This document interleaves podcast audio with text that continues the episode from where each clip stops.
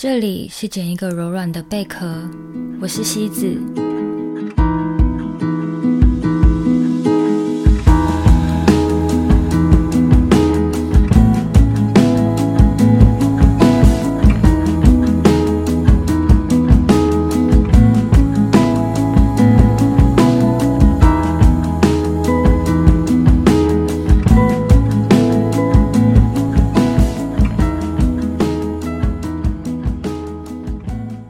这一集会说明这是一个怎样的频道，在这个频道里会有什么样的内容，你能在这里得到怎样的资讯，和我是谁，以及这个频道的目的是什么。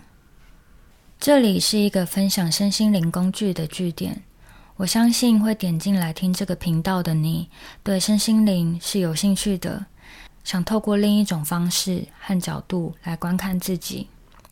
我也希望这里是一座充电站，借由这个频道，看见我们可能还没有发觉的那一个部分，把自己再一次的整理好，重新找到秩序，清醒舒适的生活。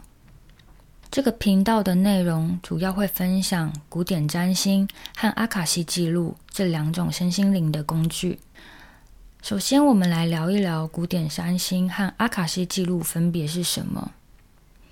占星是一门庞大的知识体系，它不单单是星座，星座只是占星的一部分，它包含了天文、神学、逻辑、哲学等学科。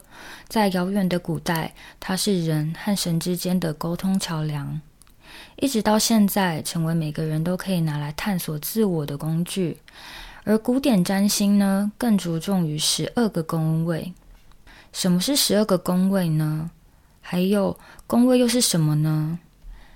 你可以把宫位想象成房间，我们的生命就在这十二个房间里穿梭，而这十二个不同功能的房间里，这里面的外在条件和因素是怎么影响我们塑成现在的我们呢？古典占星之所以更在意宫位的原因，是因为有十二个不同的外在环境。可以让我们更有条理、更有依据、更有意识地去做生命中的每一个选择。比如说，我们可以从最初步，也是影响我们最深远的太阳和月亮星座去着手。我们可以先看看自己的太阳和月亮都落在了什么样的宫位，也就是他们落在了哪一个房间里。如果说都落在了十一宫。意味着你的人生有很大的重点和十一宫这一个环境脱离不了关系，而十一宫代表的是朋友圈和社群，所以人际关系对于你来说是人生中更为重要的部分。然后我们可以再透过整张星盘的结构归纳出，也找到更吻合你，也是你喜欢，同时也合乎星盘样貌的生活方式。这一点非常重要，因为这么一来，当我们遇到一些问题或困难的时候，对于内心的那一关，也许因为我们已经同步过自己了，所以可以很快就过去了。遇见的挫折和矛盾就会转化发展成正向的力量。所以在任何时候，占星都是一个很好拿来理解问题、一个切入视角的方法和途径。它提供了更明确的方向，我们能够在其中选择擅长又热爱的选项，让生活活成自己想要的样子。如果说占星是逻辑，是站在客观的角度，它是理性的代表，那阿卡西记录就会是感性的另一端。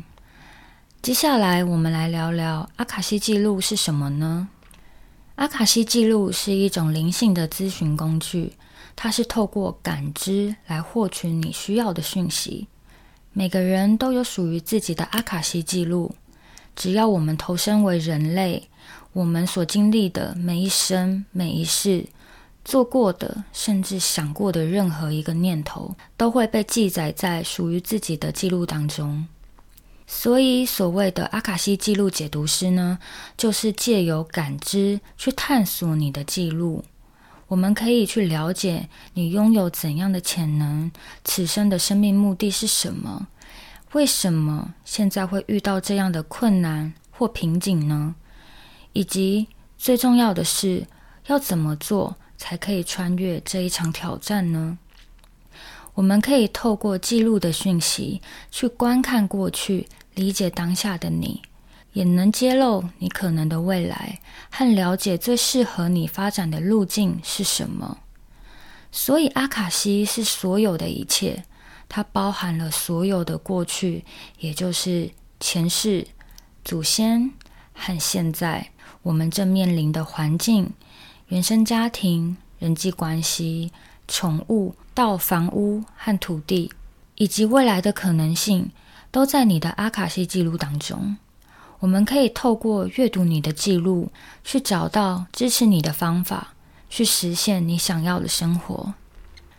听到这里，是不是觉得阿卡西记录很有趣呢？在接下来的集数中，我们会聊到更多关于阿卡西记录的故事。再来，想要和你分享我想要做这个频道的初衷。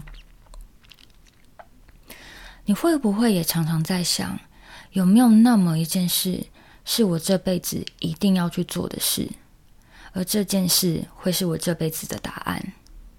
因为在一日又一日的工作里，我们总是被生活和似乎是我们的责任和义务的东西追逐着，不了解这一切到底是为了什么，这些事到底对我的人生有什么意义？